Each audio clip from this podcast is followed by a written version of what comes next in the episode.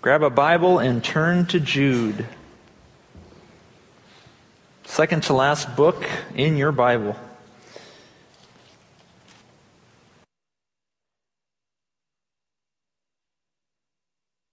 We learned a great deal uh, last week from this book. And I actually had quite a number of really good conversations with some of you uh, about that message. And uh, it was really edifying for me personally to, to go back and forth with some of you who had uh, uh, really been meditating on that uh, time in, in, the Word last week and, and, and mulling it over and, and, going over in your minds some of the things that Jude had spoken about. And I, I just want us to dive right in this morning as we continue to go through this very unique letter. And I wanted to bring us up to speed for any of you that might have missed last week. And so, briefly on your outline, in a more rapid fire here, I wanted to, to bring us back to where we left off last Sunday. And that is, we spoke last Sunday about the purpose of Jude, the purpose of the letter of Jude. And that purpose on your outline is this to guard the Christian faith Guard the Christian faith and strengthen your own. For the danger of departure or apostasy is real. The purpose of Jude guard the Christian faith and strengthen your own, for the danger of departure or apostasy is real.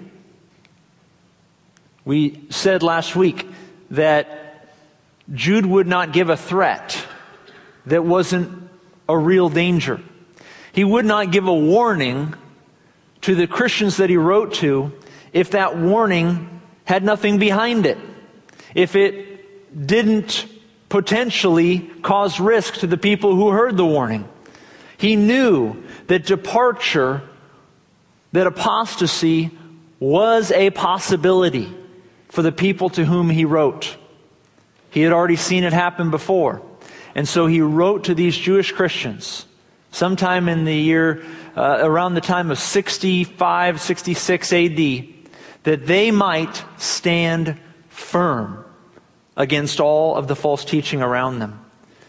But we might wonder what is apostasy? What does it mean to apostatize? On your outline, if we were to define apostasy, this is what we would say we would say simply it is departure. Departure from God's truth in general or from one's Christian faith in particular. Apostasy, simply defined, is departure from God's truth in general or from one's Christian faith in particular. In general refers to what we see like in Romans 1, where Paul says, all men all women, all mankind have a knowledge of God. Paul says everyone does in Romans chapter 1, verses 18 to the end of the chapter. He says everyone has a measure of the knowledge of God. And he says when they depart from that, there's consequences. And so, on the one hand, apostasy can be departure from God's truth in general, or it can mean more specifically to depart from one's Christian faith in particular. I've referenced there 2 Timothy 4.10, where Paul speaks of a man named Demas or, or Demas, who departed from Paul, who, de, who left the faith, who abandoned the faith. That would be apostasy in particular of the Christian faith. There's apostasy in general from God's truth. There's apostasy in particular of the Christian faith. So, in this sense, all unbelievers are apostates. For they have all departed from what they know to be true about God. And surely we know that there are some Christians who have apostatized. For if they could not, then the warning of the book of Jude is pointless. Why write a letter warning Christians about apostasy if a Christian cannot possibly depart from the faith? Of course, a Christian can apostatize. That's why we have Jude. But the notion that Christians can apostatize led us to a very important question last week. If a Christian apostatizes, that is to say, if a Christian departs from the faith, where do they go when they die? And on your outline, to bring us again on, onto one page this morning, I wrote this Christians often assume that all apostates go to hell. Write that down. Christians often assume that all apostates go to hell. But our eternal destiny is determined by grace through faith in Jesus. Once we're regenerated by faith, we can never renounce or revoke the free gift of eternal life. But while those Christians who apostatize or depart still go to heaven, all apostates will receive judgment. Let me say that last line again. But while all Christians who apostatize or depart from the faith will still go to heaven, all those who apostatize will receive judgment. And that, in fact, is the title of this part two of our series in Jude. All apostates receive judgment. What kind of judgment? Hell? Well, that depends on whether or not they're a child of God or not. You see, we don't go to heaven or hell because we apostatize or not. We go to heaven or hell because we believe in Jesus Christ or not. Amen? We, let me say it again. We don't go to heaven or hell because we apostatize or, or we don't. Rather, we go to heaven or hell based on the one issue of whether or not we've trusted in Jesus as our Savior. And so when I write that, that paragraph there, that we look at uh, three, three lines down in, on our outline, Christians often assume that all apostates go to hell. That's not true. Those who didn't believe in Jesus go to hell. But our, our eternal destiny is determined by grace through faith in Jesus, Paul says in Ephesians 2 8. Once we're regenerated, once we're born again, once we've trusted Christ by faith, we can never renounce or revoke the free gift of eternal life. John 10 says that no one is able to snatch them out of my Father's hand, says Jesus. I've given you there John 10, should be 28 to 29, not 28 to 28. And then 2 Timothy 2:13 in which Paul says very plainly even if we're faithless he remains faithful for God cannot deny himself. That is to say, even if we come to faith and later revoke it, or later renounce it, or later renege, or, or later say, I don't want any more of this. 2 Timothy 2:13 says, God remains faithful to you, for he cannot deny himself. He can't take away the free gift of eternal life that he gave to you the moment you believed in his son. He can't take it away. Why? Because he is a faithful God. Even if we're faithless, he remains faithful to us. He cannot deny himself. That last line, though, on this paragraph, but while those Christians, that should be plural, while those Christians who apostatize or depart still go to heaven, all apostates will receive judgment. What kind of judgment? Well, here we're talking about Christians. So we're not talking about hell. Of course, the greatest kind of judgment is the judgment that's given to unbelievers, to those who never trusted Christ. To those who knew God's truth, like it says in Romans 1, but who never sought after God, to the unbeliever, to the unbelieving apostate, they will receive the greatest judgment hell. They'll experience God's judgment in its highest, in its highest form. But let's be clear hell is not the only way in which God punishes those who depart from his truth. Any apostate who departs from God's truth, both Christian or non Christian, can expect to receive a measure of judgment for their decision. That judgment comes in many forms this side of eternity. There's such a thing as physical judgment, physical discipline. There's such a thing as emotional judgment, mental judgment, psychological judgment. There's financial judgment. There's sexual judgment. I could go on. There are many, many ways in which God can look upon those who have apostatized, both Christian or non, and who can see how they've left him, how they've forsaken him, how they've looked at his truth and said, Yeah, I don't want that. There are many ways in which God can get our attention and does get our attention. Though sometimes we keep suppressing it. We keep saying, Oh, that, that couldn't be the Lord oh, this situation in my life, that, that couldn't be the Lord trying to get my attention, is it? This thing I, am struggling with, it, that's not the Lord trying to grab hold of me, is it? Romans 1 speaks of that judgment in part.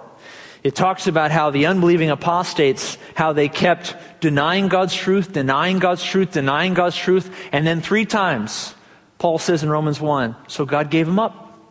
He gave them up to the futility of their mind. He gave them up to their sensuous desires. He gave them up to their debased mind. He judged them on earth. He gave them exactly what they were desiring. And for them, it was great judgment. And so when we say that all apostates receive judgment, we mean anyone, Christian or non, who departs from God can expect to hear from God about it. Let me say that again. When we say that all apostates receive judgment, we mean that anyone, Christian or non, who departs from God, they can expect to hear from God about it. And this is the message of Jude today. This is the message that we read in our portion of this letter today. No matter who you are, if you depart from God's truth, expect to hear from God about it. Would you stand with me as we read from the Epistle of Jude? We're going to read chapter 1, the only chapter, verses 1 to 7 today. 1 to 7. Jude 1 to 7. Let's take a look at what Jude writes. Jude, a bondservant of Jesus Christ and brother of James, to those who are called, sanctified by God the Father, and preserved in Jesus Christ, mercy, peace, and love be multiplied to you. Beloved, while I was very diligent to write to you concerning our common salvation, I found it necessary to write to you, exhorting you to contend earnestly for the faith, which was once for all delivered to the saints. For certain men have crept in unnoticed, who long ago were marked out for this condemnation, ungodly men who turn the grace of our God into lewdness and deny the only Lord God and our Lord Jesus Christ. Verse 5.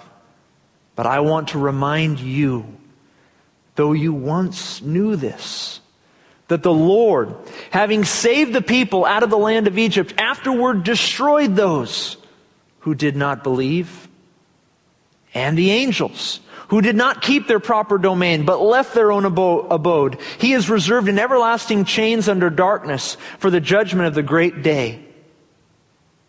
As Sodom and Gomorrah, and the cities around them in a similar manner. To these, having given themselves over to sexual immorality and gone after strange flesh, are set forth as an example, suffering the vengeance of eternal fire. You may be seated.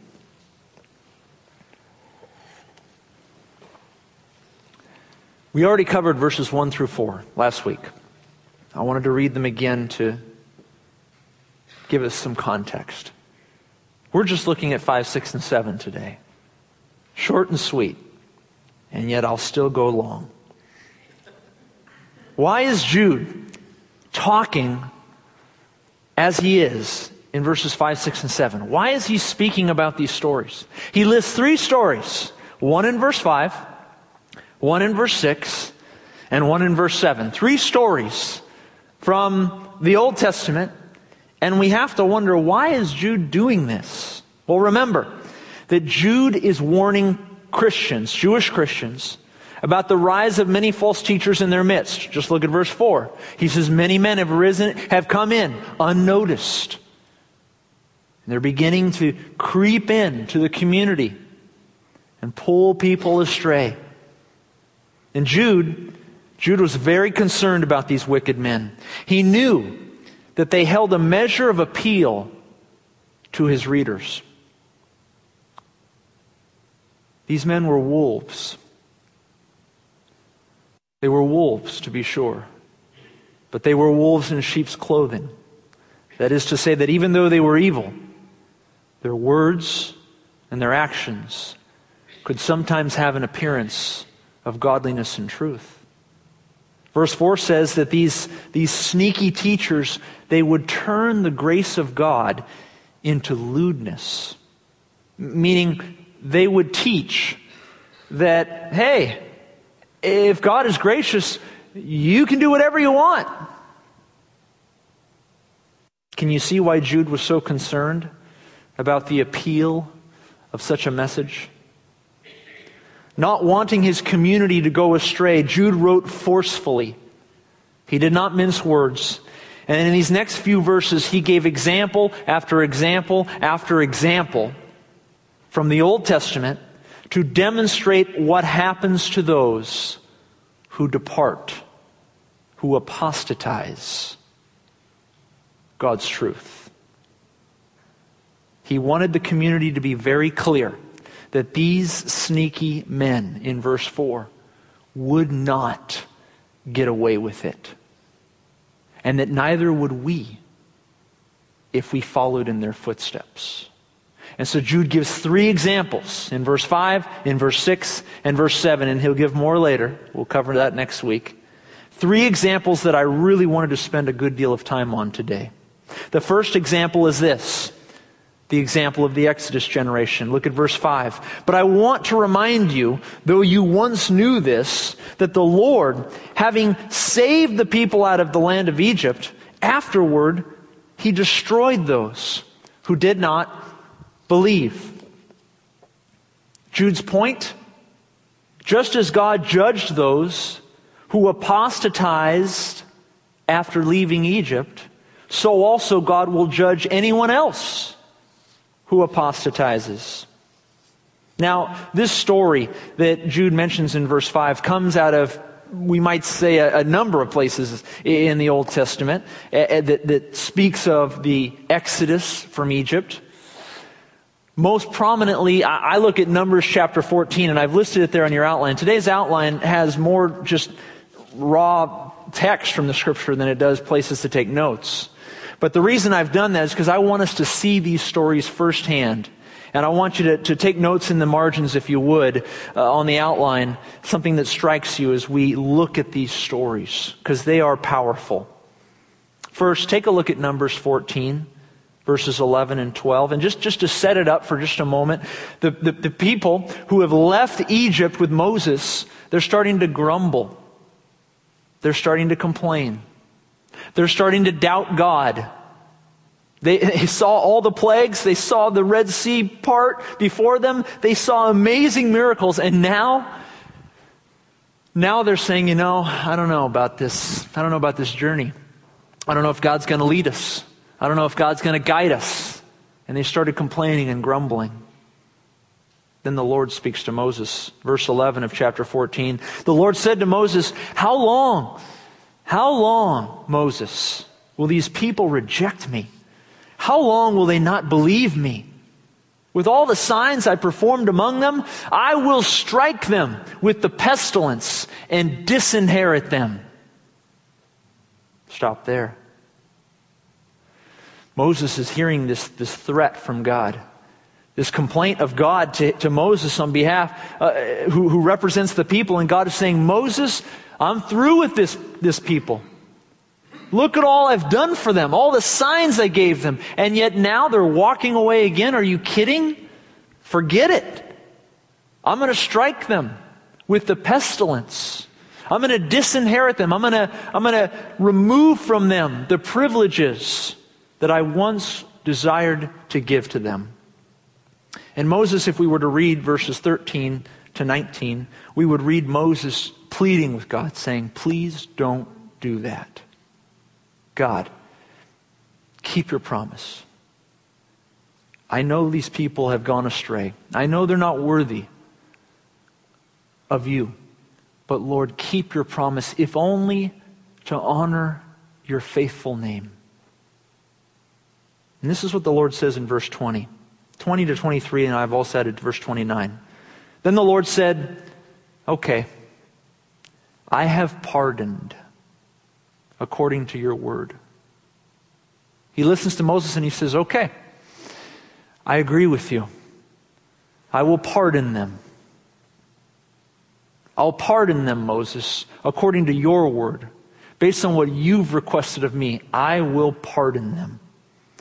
But then the Lord continues in verse 21 But truly as I live, all the earth shall be filled with the glory of the Lord, because all these men who have seen my glory and the signs which I did in Egypt and in the wilderness, and have put me to the test, now these ten times, they've not heeded my voice, they certainly shall not see the land, the promised land, of which I swore to their fathers, nor shall any of those who rejected me see it. Verse 29. In fact, the carcasses of you who have complained against me shall fall in the wilderness. All of you who were numbered, according to your entire number from 20 years old and above. You say, what? Wait, what? What just happened there? I thought we read verse 20. I thought we read he pardoned. And then we read verses 21, 22, 23, and all the way through to 29 and beyond. I, have just highlighted some of it. And now it looks like he didn't pardon. On, on the one hand, God says, I will pardon them, Moses, according to your word, verse 20. On the other hand, God says, I will prohibit them from entering the promised land. They will die in the wilderness, verse 29.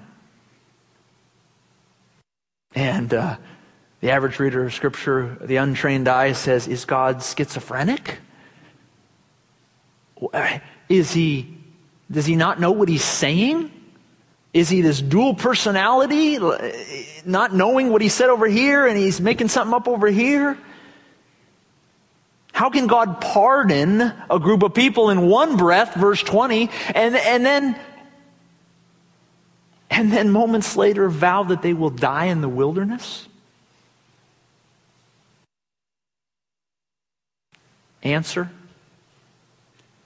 There is a difference between eternal and temporal judgment. There is a difference between eternal and earthly judgment. All sin, all apostasy, all departure from God's truth is worthy of judgment. And you can expect to hear from God when you depart from Him, when you apostatize. You'll hear from Him.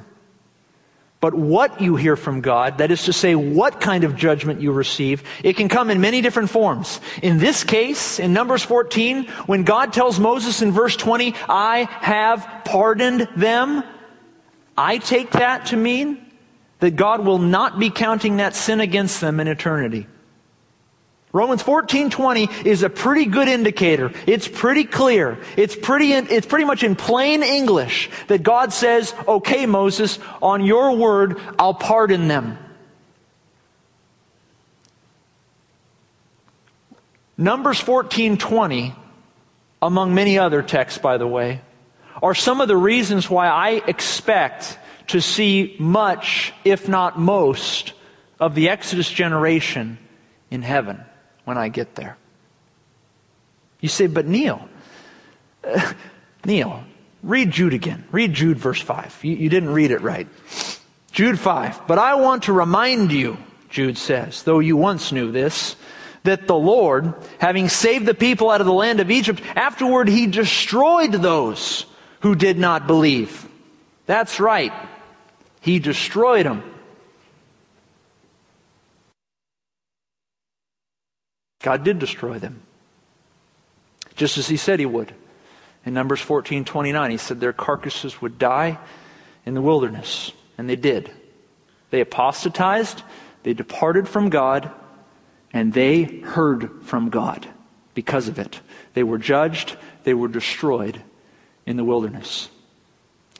But you see, that word destroyed in Jude 5 is the Greek word apolumai. It's a Greek verb, it's a common Greek verb. Apolumai, from an English standpoint, when we use the word destroyed to translate it, it looks very ominous. And it is ominous. It's a serious word. It means to perish. It means to be destroyed. It means destruction. But you know what's interesting about that Greek word apolumai? Is that more often than not, it doesn't mean eternal destruction. Apolumai can mean physical death. Apolumai can mean physical destruction. Apolumai can mean a physical kind of overthrow, a physical kind of consequence of judgment. And that's exactly what it means in Jude 5. Why? Because of Numbers 14:20 and many other places like it. You see, the Bible is not contradicting itself.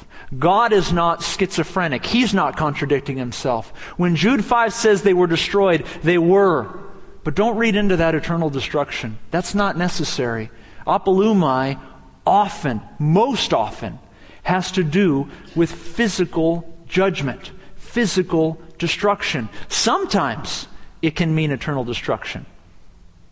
And there are places in which we could point that out. But more often than not, it does not. You also say, but Neil, it also says that they didn't believe. Did you read it, Neil? Look, verse 5. I want to remind you, though you once knew this, that the Lord, having saved the people out of the land of Egypt, afterward destroyed Apolumai, those who did not believe. It says they didn't believe, and they were destroyed for it. That's right, it does. At the time God took that vow, in Numbers 14, the Exodus generation was an unbelieving, grumbling, complaining group of people. Absolutely unbelieving. But that doesn't mean they were always that way. In fact, Paul goes out of his way. Paul goes out of his way to infer that many of these people were, in fact, Christians. On the back of your outline, you see from 1 Corinthians chapter 10. I want to read it in its entirety, verses 1 through 12 so you can see what I'm talking about. Paul says this about the exact same group of people. 1 Corinthians 10, verses 1 to 12. He says, Moreover, brethren, he's talking to Christians here in Corinth. He says, I don't want you to be unaware that all of our fathers who were under the cloud, they all passed through the sea all were baptized into Moses in the cloud and in the sea. They all ate the same spiritual food. They all drank the same spiritual drink, for they drank of that spiritual rock that followed them, and that rock was Christ. He's speaking of the Exodus generation there.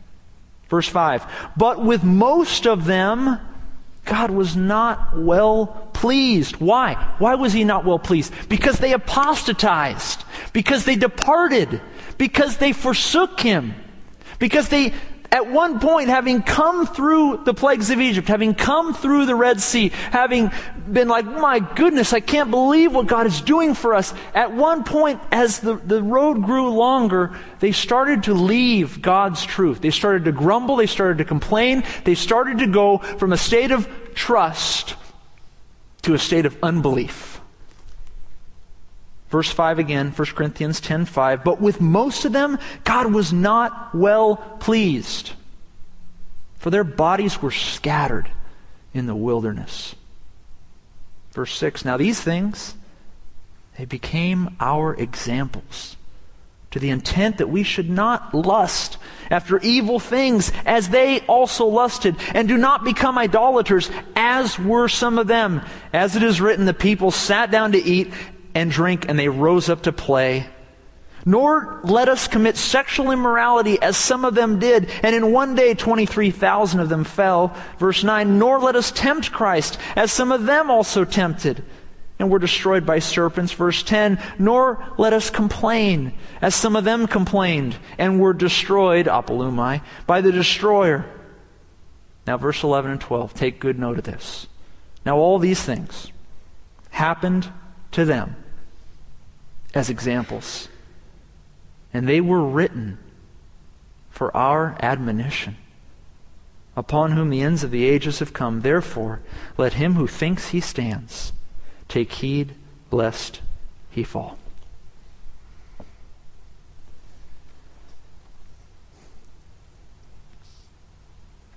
Paul had confidence that that generation had drank from the same spiritual rock which was Christ in verse 4. But he knew that having come through the good times, so to speak, that when the going got rough, that generation departed. And when they departed, verse 5 of chapter 10, God was not well pleased. And so he destroyed them in the wilderness. When you apostatize, you will hear from God. Doesn't mean they went to hell. Why do we have to read it that way so many times? Doesn't mean that they went to hell. Jude puts the warning in here because he knows that Christians can do this too. Paul puts the example in here because he knows that Christians can do it too. That's why he says, Therefore, let him who thinks he stands take heed lest he fall. You can do this too. You can fail like them too. And so I'm giving you all of these examples. I'm reminding you not to do it. I'm telling you don't apostatize because you can. You might. You could if you let your guard down. But let's return to where we were in Jude 5 and remember the original point of this example. And that is to say, when God pardons a group of people in one breath, and then later, just moments later, vows that they die in the wilderness, that God is not being schizophrenic. Rather, God is simply showing us firsthand that all apostasy, all departure will be judged. For the non Christian, if they apostatize, apostatize, all bets are off. The, the judgment they receive can and will extend both to this life and to the next. And they will go to hell for unbelief. But for the Christian who apostatizes, to those who are pardoned by faith in Jesus, if we apostatize, our judgment will still come.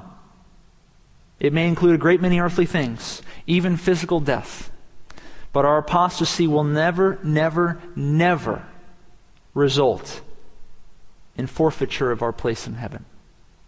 That is always secured by the promise of God to us.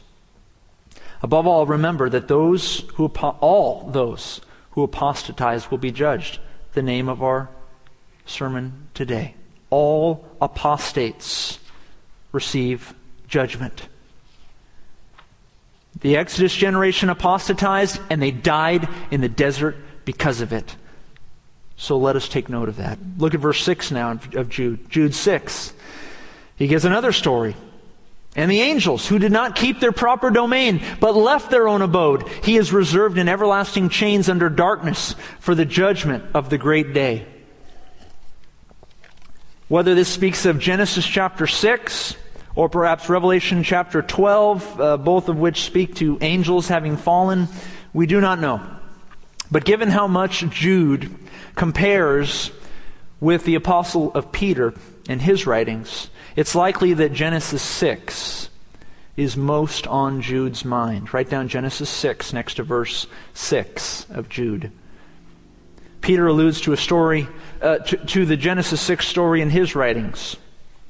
We don't have time today, however, to delve into the details of Genesis 6. That would take an entire message. Um, suffice to say that the angels who sinned against God, the angels who departed from God's truth, the angels who apostatized, Jude says they will be judged. They are being judged. And Jude is reinforcing the point that all apostates will be judged. Had we more time, we would delve deeper into verse 6, but I'll leave that for your own readings uh, later on this week. I want to finish by concentrating on verse 7. Verse 7, he gives a third example. A third example of those who apostatize and receive judgment because of it. And then he says in verse 7 As Sodom and Gomorrah and the cities around them, in a similar manner to these, having given themselves over to sexual immorality and gone after strange flesh, are set forth as an example, suffering the vengeance of eternal fire. Sodom and Gomorrah, Genesis 18 and 19. Abraham, to set up the stage here a little bit, Abraham, the great patriarch, eh, he's meeting with two angels of God in Genesis 18. And these angels are on their way to Sodom and Gomorrah. They kind of indicate to him that they're going to assess the situation. They're going to take stock of what is happening in that region of the world. Abraham knew what they were about to see. And being a wise man, Abraham knew that God would not be pleased with what the angels would, would see. Abraham knew that God would not be pleased with what the angels would see. And so Abraham begins to negotiate. He knows what's possibly ahead. He knows that judgment is coming on that city. He has some family in that city, and he's concerned about them. And so he tells the angels, he says, if, hey, if there's, there's 50, 50 righteous people in those cities, will you please spare it? And the angels say, sure, for 50 we will. Liking uh, his answer, he goes a little further. He says, what, what about 45? If, if, if, I find, if we find 45 righteous people, will you spare the city? And the angels say, sure. Continuing to like his answer, Abraham keeps lowering uh, the, the, the milestone a bit. He says, What about 40? What about 30? What about 20? What if, I, what if we only find 10? 10 righteous people. Will you spare the city then? The angels say, Sure, we will spare it if there are 10 righteous men. Now the two angels came to Sodom in the evening, and Lot was sitting in the gate of Sodom. And when Lot saw them, he rose to meet them, and he bowed himself with his face to the ground. And he said, Hear now, my lords, please turn in to your servant's house and spend the night and wash your feet. Then you may rise early and, and go on your way. And they said, No, no, no. We'll spend the night on the open square of your town, Lot. We want to we wanna see the city. Verse 3 But Lot insisted strongly he says, Please don't do that. So they turned in to his house and entered his house. Then Lot made them a feast and baked unleavened bread, and they ate. Verse 4 Now, before they lay down, the men of the city, that is to say, the men of Sodom, both old and young, all the people, from every quarter, they surrounded the house and they called to Lot and said to him, Where are the men who came to you tonight? Bring them out to us that we may know them carnally. This was the beginning of the end of Sodom and Gomorrah. Early the next morning, as we know the story, Lot and his family fled the area, and the angels of God rained down fire and brimstone to destroy the city for their sexual immorality.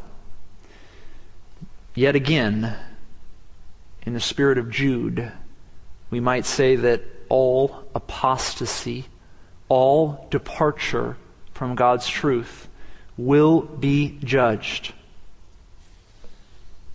Jude is given three examples now the Exodus generation, verse 5, the angels of Genesis 6 in verse 6, and now the story of Sodom and Gomorrah in verse 7.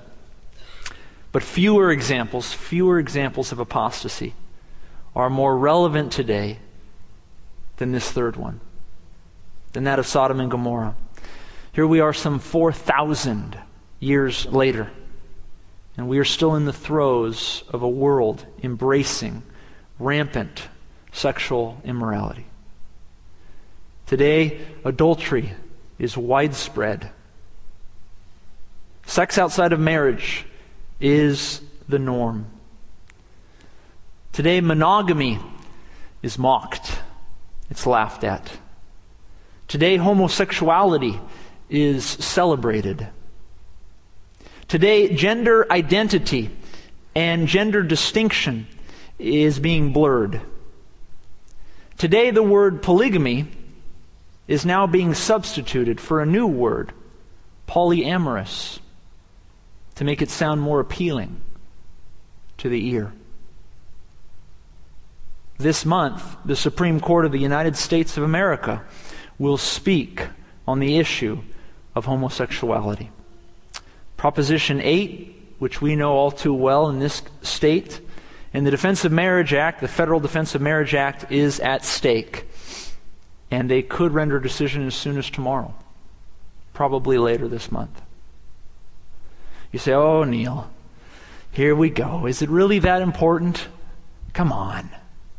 Just homosexuality. I mean, is it really that big of a deal? Is, is homosexual marriage really that important? If we lose that battle, is that, a, is that that big of a problem? Can't we all just get along? You know, the world would have you believe that you can.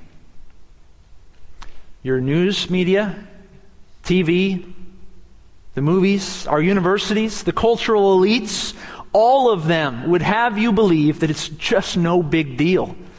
And they're working tirelessly that you might believe that. That homosexual marriage is no big deal. I beg to differ. I believe this is a watershed moment for our nation. And I'm not alone in that belief, though those people are becoming fewer and farther between. But I want to tell you about a man by the name of Robert George.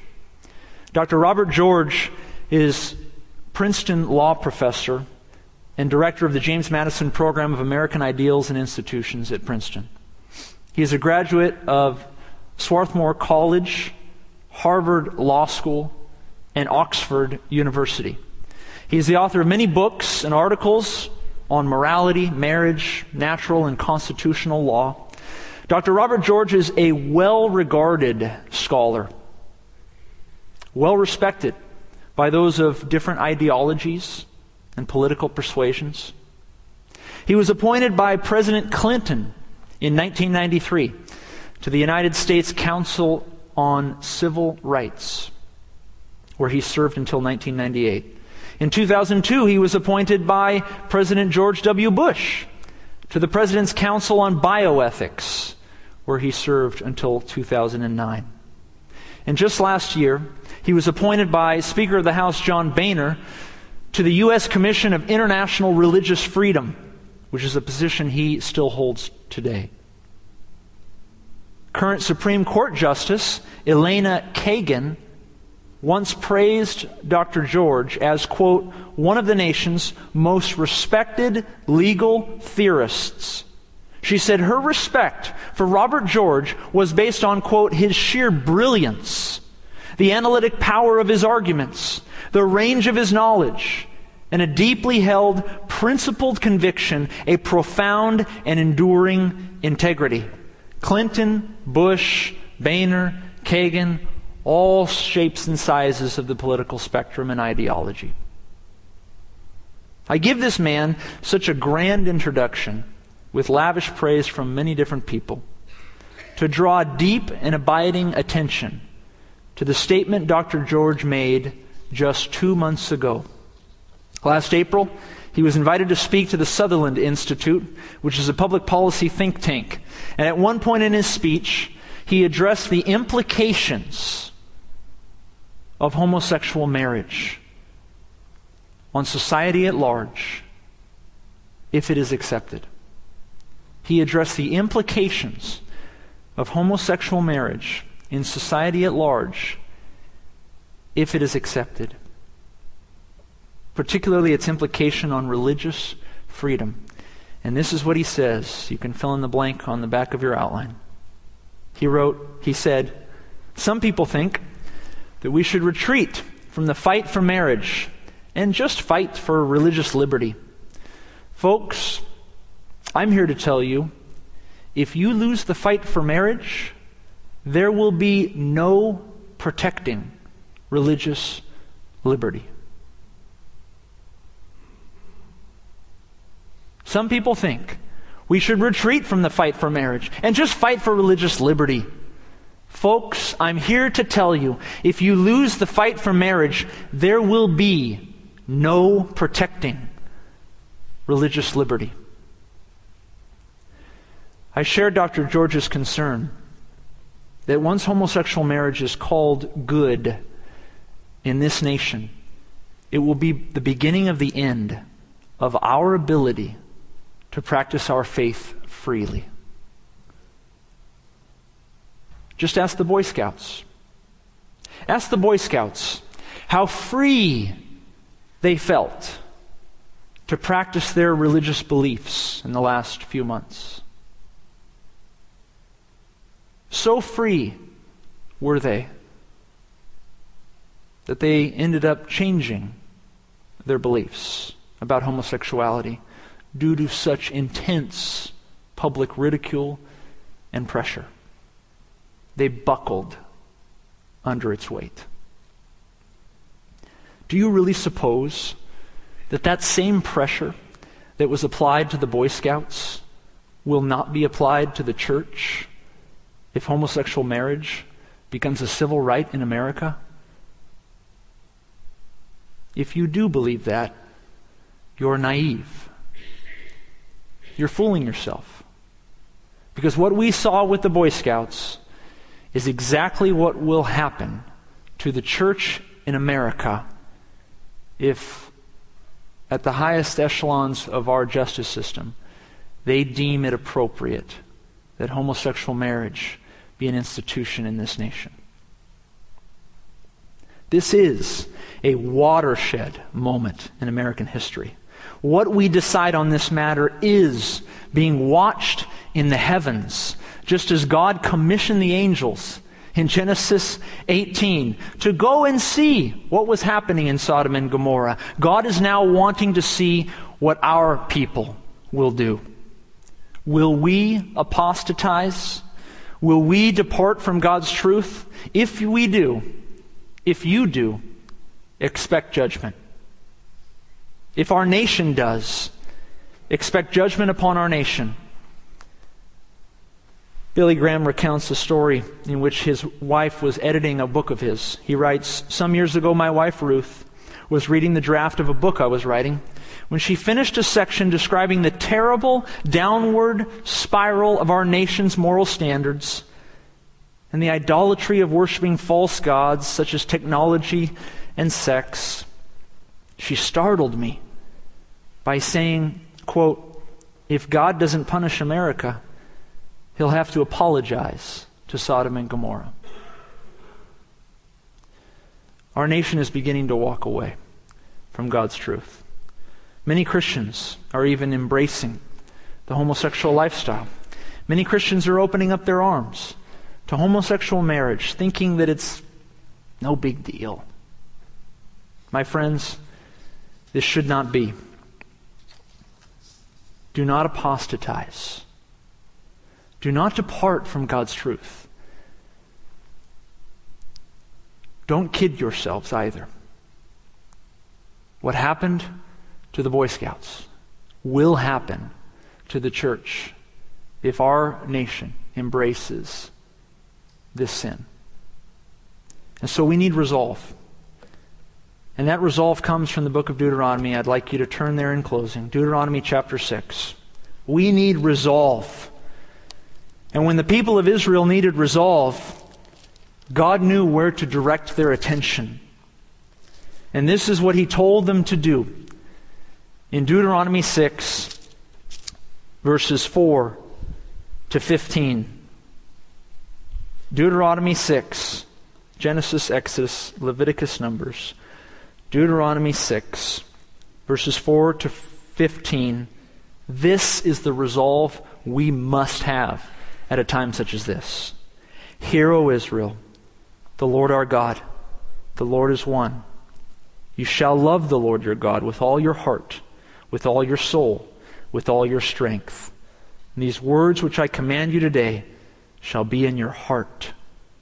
You shall teach them diligently to your children. You shall talk of them when you sit in your house, and when you walk by the way, and when you lie down, and when you rise up. You shall bind them as a sign on your hand, and they shall be as frontlets between your eyes. You shall write them on the doorposts of your house and on your gates. And so it shall be when the Lord your God brings you into the land of which he swore to your fathers, to Abraham, to Isaac, and Jacob, to give you large and beautiful cities, which you did not build, houses full of all good things which you did not fill, hewn out wells which you did not dig, vineyards and olive trees which you did not plant, which you have eaten and are full, then beware lest you forget the Lord, who brought you out of the land of Egypt, from the house of bondage. You shall fear the Lord your God, and serve him, and you shall take oaths in his name. You shall not go after other gods, the God of the peoples who are all around you. For the Lord your God is a jealous God among you. Let the ang- lest the anger of the Lord your God be aroused against you and destroy you from the face of the earth. Heavenly Father, Lord, uh, we know that departure from your truth incurs judgment. And we don't want to be anywhere near it. God, forgive us for ways in which we've assumed wrongly that your truth doesn't matter. Forgive us for assuming that your truth is old, antiquated, outdated. Oh Lord, whether it's 4,000 years ago or whether it's this day and age, we look at your word, we look at your truth, and we want to stand on it. We don't want to depart. We don't want to, apostatize. We want to embrace it. We want to celebrate it. We want to teach it. We want to train our children in it that we might not, when days of blessing have come and gone, that we might not depart from your truth. God, we don't know what the future holds for our nation. You will work it out in your good timing, God. As for us, as for we and our house, we will serve you, Lord. In Jesus' name we pray. Amen.